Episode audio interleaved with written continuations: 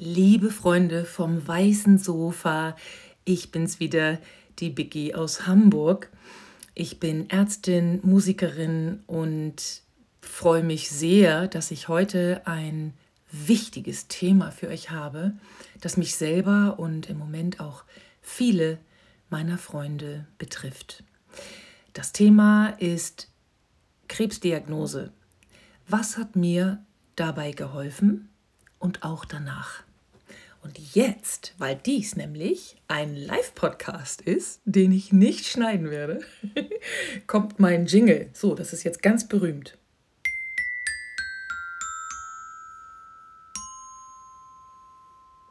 Ähm, ja, das geht besser, aber letztendlich, ich möchte ein wenig Licht in ein sehr, sehr dunkles Thema bringen und habe mir dafür Folgendes überlegt. Ich werde kleinere Podcasts machen mit jeweils sieben Tipps und Erkenntnissen. Starten möchte ich damit, dass ich sagen darf, ich bin ja eine, die den Krebs glücklich überleben durfte. Und ähm, ja, habe natürlich sehr viel gelernt. Es ist jetzt für mich persönlich circa zwei Jahre her, dass ähm, die zweite OP stattfand und Radio, Chemo, ähm, Stoma, Rückverlagerung, alles das, das ist jetzt gut zwei Jahre her.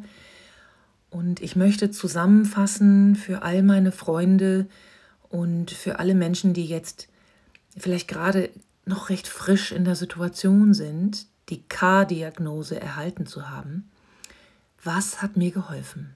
So. Und ich lege los. ähm, zum einen, wenn das jetzt bei dir noch recht frisch ist oder wenn du vielleicht als Verwandter, als Verwandte von jemandem mit so einer Diagnose gerade zuhörst, da fragt man sich ja auch, wie kann ich am besten helfen? Ähm, wie viel Kommunikation ist gut oder soll ich denjenigen lieber in Ruhe lassen? Deswegen packe ich das jetzt einmal voraus. Mein Rat, meine persönliche Erkenntnis ist, du musst entscheiden, ob du Ruhe brauchst, ob du erstmal für dich den Raum brauchst, um zu verarbeiten, was da gerade passiert ist. Oder ob du von deinem Umfeld die maximale Unterstützung wünscht. Oder vielleicht nur von ein paar sehr ausgewählten Menschen. Wenn du dir einmal diese Frage stellst, was brauche ich jetzt? In, was brauche ich heute? Was brauche ich in den nächsten Tagen erstmal? Dann wird es dir vielleicht helfen, angenommen es war wie bei mir, ähm, dass du nach außen ein Signal setzt. Und zwar, das kann so sein, dass du zum Beispiel eine WhatsApp-Gruppe mit den intimsten Kontakten machst, damit du nicht einzeln jedem am Handy beantworten musst, wie geht es dir? Ich habe irgendwann, ähm, weil ich das Glück habe, dass ich so gut vernetzt bin, ich konnte nicht mehr zählen, wie viele Menschen das mitbekommen haben, auch Arbeitskollegen, Bekannte, äh, Kundinnen, Nachbarn. Ich glaube, ich habe mindestens 100 Mal diese Frage bekommen und jeder meinte es gut. Und jetzt ist es an dir zu entscheiden und auch wenn es dir vielleicht jetzt gerade nicht gut geht, dann gerade. Möchtest du Kontakt? Oder Ruhe. Eine Möglichkeit besteht ja darin, wie gesagt, eine WhatsApp-Gruppe mit dem engsten Kreis zu haben oder auch mit einem, mit, du kannst auch verschiedene Gruppen bilden. Es muss ja auch nicht WhatsApp sein, also Social Media deiner Wahl. Es kann ja auch eine E-Mail-Gruppe sein, es kann per Messenger, Signal, Telegram, SMS, wie auch immer, ja. Ähm, Wichtig ist allerdings, dass du ein Signal gibst. Ansonsten ist dein Umfeld in Sorge und wird wahrscheinlich entweder selber entscheiden, oh, ne, ich lasse dich jetzt erstmal in Ruhe. Und vielleicht brauchst du aber Ansprache, ja, oder du brauchst einen Rat, ähm, ja, oder du brauchst einfach Leute, die signalisieren, hey, wir sind da. Ganz wichtig. Du kannst dann in einer Gruppe signalisieren, liebe Leute, herzlichen Dank. Gebt mir ein bisschen Zeit, ich komme auf euch zu.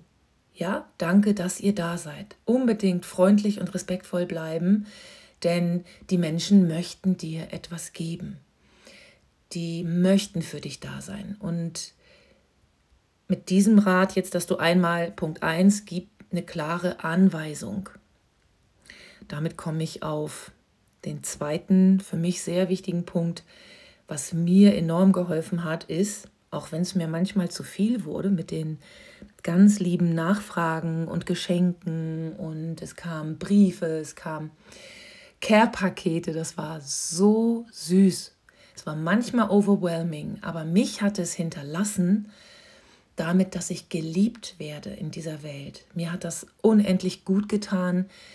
Ein Care-Paket sagt manchmal mehr als tausend Worte oder eine Nachricht oder Anrufe, die manchmal zu invasiv sein können. Ne? Aber da tickt jeder anders. Und die, was mir wirklich sehr geholfen hat, ist einfach zu wissen, meine Partnerschaft zu meinem lieben Partner, ähm, die hat sich enorm vertieft. Ähm, und das ist natürlich, ich weiß jetzt nicht, wie deine Umstände gerade sind oder die Umstände von dem Menschen, den du kennst, der gerade eine schlimme Diagnose, Diagnose gehört hat. Liebe hat so viele Formen. Liebe kann sein, jemanden in Ruhe zu lassen, kann aber auch sein, was vor die Tür zu legen, eine Blume, ein Strauß, ein Lieblingsgericht, ja, aber diese Liebe, das ist, das klingt jetzt vielleicht komisch, aber das ist so eine Kraft. Ja, ich will das nicht zu spirituell jetzt oder zu emotional werden lassen und deswegen gebe ich Tipps aus verschiedenen Richtungen. So, mein dritter Tipp. Ich habe ganz am Anfang, als ich merkte, es stimmt etwas nicht, zu lange gewartet, es ist ja so, wenn man eine bestimmte Form von Darmkrebs hat, dann hat man ja ähm, Blut im Stuhl und das ist ein Alarmsignal. Bis zum Beweis des Gegenteils muss man mit einem Darmkrebs rechnen. So.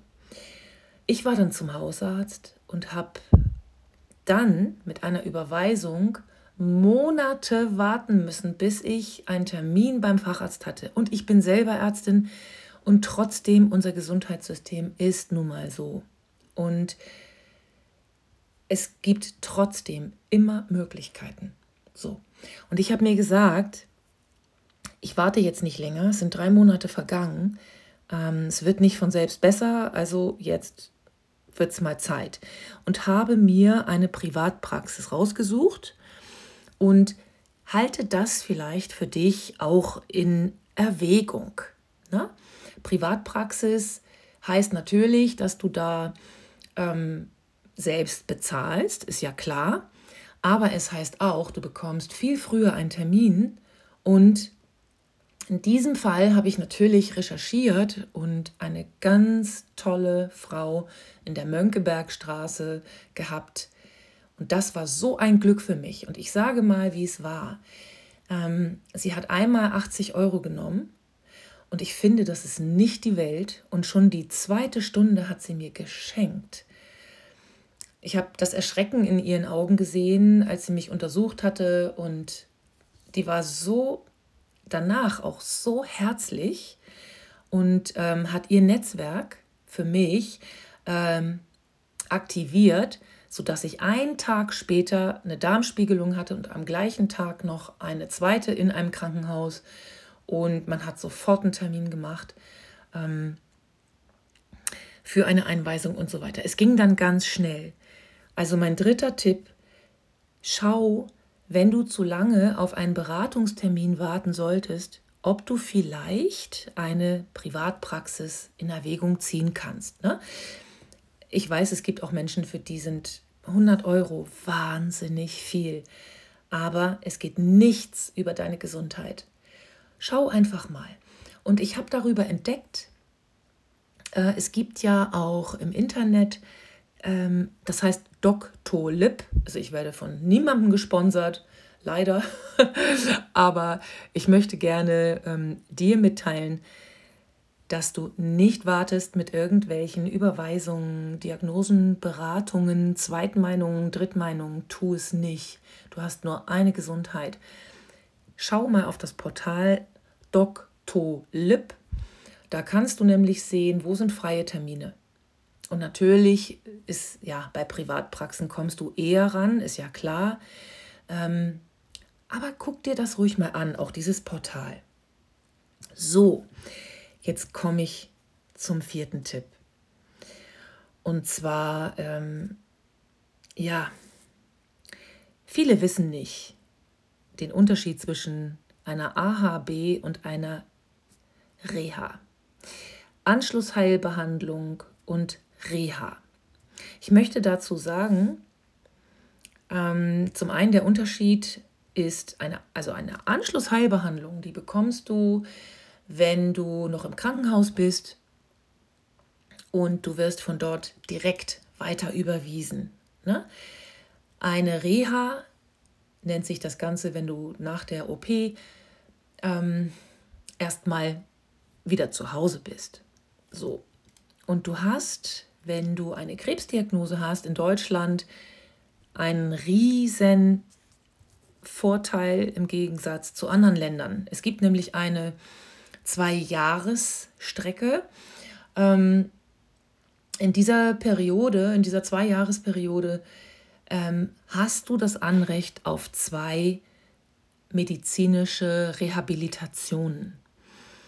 Und ähm, schau, dass du dir das alles gibst, was dir gut tut, wenn es nötig ist natürlich. Ne?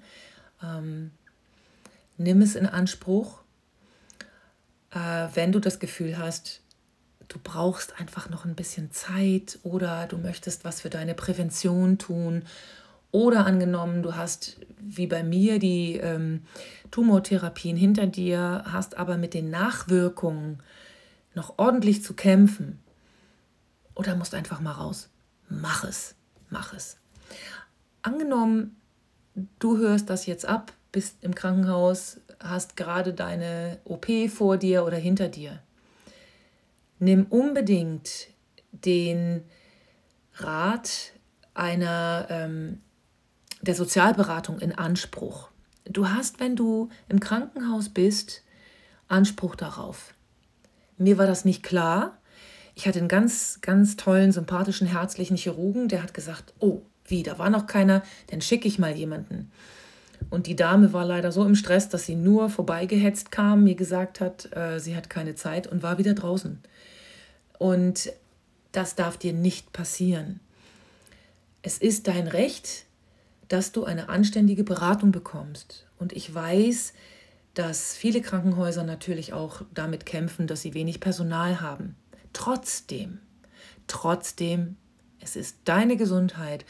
Und bedenke, wenn es um eine Anschlussheilbehandlung geht, dann muss das nahtlos stattfinden. Ne?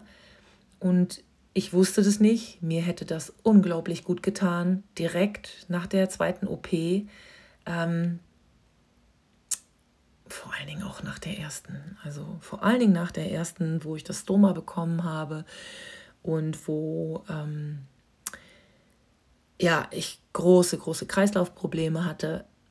Da das war eigentlich, muss ich sagen, ein bisschen fahrlässig, dass ich da nach vier Tagen nach Hause geschickt werden sollte. Ja, also ich bin, ich habe immer einen sehr stabilen Kreislauf, auch bis heute. Alles tipptopp, ich mache Sport. Aber da wusste ich nicht, falle ich jetzt wieder um oder nicht. Und ähm, nimm das in Anspruch, ja? Und wenn diejenigen keine Zeit haben, dann rufe an oder lass jemanden aus deiner Familie, aus deinem Freundeskreis dort anrufen und sorge dafür, dass du alle Informationen hast. So, jetzt komme ich zum nächsten Tipp, zu meinem vierten Punkt. Und zwar, angenommen, es handelt sich bei dir um einen Darmkrebs, aber auch bei anderen ähm, Tumorentitäten ist es wichtig, dass du dich mit dem Thema Ernährung beschäftigst. Beim Darmkrebs hast du normalerweise Anspruch auf eine Ernährungsberatung noch im Krankenhaus. Mir war das nicht klar, also hatte ich die nicht.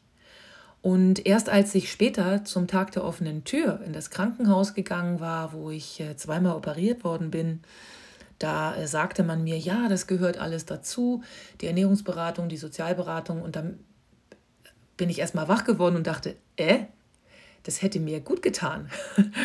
naja, nun ist es so, ich habe ja selbst Medizin studiert und ja, kann meisterlich recherchieren. Also insofern ähm, habe ich mich dann selber schlau gemacht, aber ich möchte gerne, dass du es leichter hast und dass du am besten noch in der Klinik, schon wenn du dich anmeldest, sagst, ich möchte einen Termin in der Sozialberatung haben, noch während ich hier liege und eine Ernährungsberatung. Bei Darmkrebs darfst du das nicht unterschätzen. Bei mir war es so, ich hatte bei der ersten OP ja einen Stoma angelegt bekommen und bei der zweiten, circa zwei Monate später, wurde das Stoma, also der künstliche Darmausgang, zurückverlegt. Und ich war erstmal nicht kontinent und ähm, ja, hatte ganz zu Beginn 30 Stuhlgänge am Tag. Ähm, dass eine Ernährungsberatung da geholfen hätte, das ergibt sich von selbst. Und ähm, mir wurde Mukofalk mitgegeben und das Ganze ging nach hinten los, im wahrsten Sinne des Wortes. Ähm, es gibt da, dazu so viel zu sagen. Ich möchte dir hier nur einmal ein paar Stichworte geben, damit du das für dich auf der Pfanne hast, ja? So, das war Punkt 4. Jetzt kommen wir zu einem ganz wichtigen Punkt. Das ist, wen kann ich fragen? Und zwar, ähm, hast du mal gehört vom Krebsinformationsdienst in Heidelberg? Ähm, in meinen Recherchen habe ich das bemerkt und ich habe ja auch mal gedoktert und ähm, insofern ist mir der KID, der Krebsinformationsdienst, ein Begriff gewesen. Aber dass die eine Gratis-Telefonnummer haben, die werktags von 8 Uhr morgens bis 20 Uhr abends erreichbar ist, du erreichst nicht immer einen Facharzt sofort, aber du wirst innerhalb von normalerweise 48 Stunden von einem Facharzt zu, zurückgerufen. Das war für mich eine ganz, ganz große Hilfe. Es gab sehr viele Fragen. Soll ich nochmal eine Chemo ranhängen? Ja, nein. Ich habe verschiedene Informationen bekommen zu dem Thema. Ähm, und das wird dir auch wahrscheinlich öfter so gehen, dass du manchmal nicht weißt, welche Entscheidung sollst du treffen. Und dann ist es gut, dort anzurufen und dir einen wirklich fundierten Rat zu holen. Mit manchen Fragen habe ich den einen oder anderen Facharzt wirklich an seine Grenze gebracht. Und was die dann gemacht haben, fand ich super. Die haben gesagt, ich recherchiere nochmal, ich werde hier mit unserem Forschungszentrum nochmal Rücksprache halten und dann haben die mich zurückgerufen ähm, und sich einfach nochmal auf den neuesten Stand gebracht mit ihren Infos, grandios. Also ich habe gute Erfahrungen gemacht und es sind verschiedene Ärzte natürlich auch, ähm, steht und fällt immer mit den Menschen, die man da dran hat.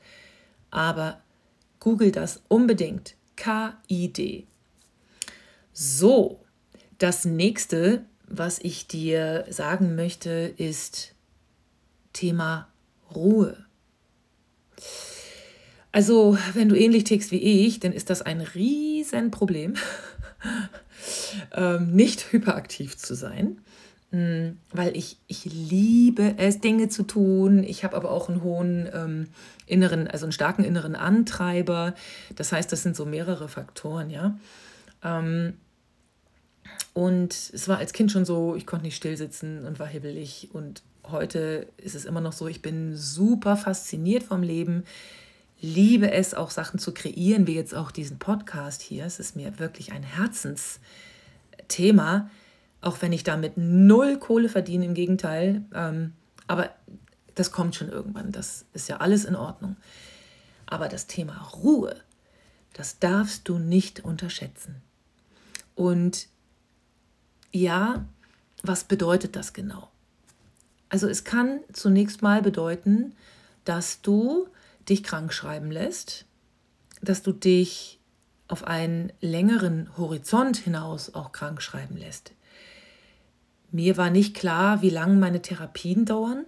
Vor allen Dingen, nachdem ich dann die Diagnose hatte, bin ich erstmal noch mal weiter arbeiten gegangen und ich erinnere mich, dass ich in meinem letzten Nachtdienst, den ich da gemacht habe, ich war eigentlich am Ende und hatte so viel zu tun, dass ich irgendwann einmal kurz ausgeflippt bin. Das war so ein, so ein 17-Stunden-Dienst und ich bin da eigentlich für meine Freundlichkeit bekannt gewesen. Und einmal hat dann ein ganz lieber Pfleger neben mir mich wirklich mit großen Augen angeguckt. Was ich sagen will, lass dich krank schreiben. Sobald du weißt, es handelt sich um das dicke K, Geh nicht noch ewig zur Arbeit. Spiel nicht die Heldin oder den Helden. Was du jetzt brauchst, ist für dein Immunsystem Ruhe. Wir wissen ja mittlerweile, ich sag mal, alle oder fast jeder weiß es, dass es diesen Zusammenhang gibt aus ähm, viel Stress. Das Immunsystem produziert, äh, Quatsch, also das Immunsystem. Nein, wir produzieren viel Cortisol und damit wird natürlich, das ist bekannt, das Immunsystem heruntergedrückt. Und du kannst viel tun, wenn du es dir gönnst, runterzufahren, meditieren, in die Natur gehen, Zeit mit dir selbst, mit Freunden, mit lieben Leuten verbringen, aber jetzt nicht den Helden spielen. Ähm, jeder und jede ist anders und auch jeder Krebs ist anders. Nicht nur, dass es verschiedene Organe, verschiedene Zelltypen, verschiedene Stadien, verschiedene genetische Prädispositionen sind, etc. pp. Ähm, aber dass Ruhe und Aufmerksamkeit einen großen Unterschied machen, das möchte ich dir ans Herz legen. So, das war es jetzt erstmal für heute. Meine ersten sieben Tipps. Was hat mir geholfen? Nun hatte ich das Glück, einen ganz wunderbaren Hausarzt hier in Hamburg zu haben. Da bin ich zum Glück schon länger. Viele Hausärzte nehmen ja auch keinen mehr auf, schon gar nicht die richtig freundlichen, patientenorientierten, guten also das ist ja leider so, ne? Unser Gesundheitssystem ist ja in großen Teilen überlastet, vor allen Dingen die Hausärzte. Aber wenn du einen guten Hausarzt hast, gib dir die Ruhe, gib dir gute Therapien, je nachdem, was dein Thema ist, lass dich bestmöglich unterstützen. Nimm Psychoonkologie, alles in Anspruch, was dir jetzt gut tut. Und das ist erstmal nur Teil 1, meine ersten sieben Tipps.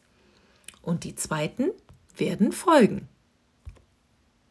So, ich schließe mit einem Versuch.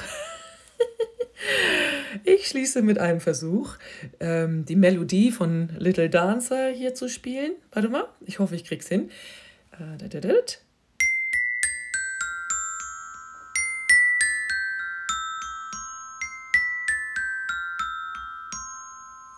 Ich wünsche dir viel Kraft. Du bist nicht allein und Hoffnung gibt es immer. Also, bis bald.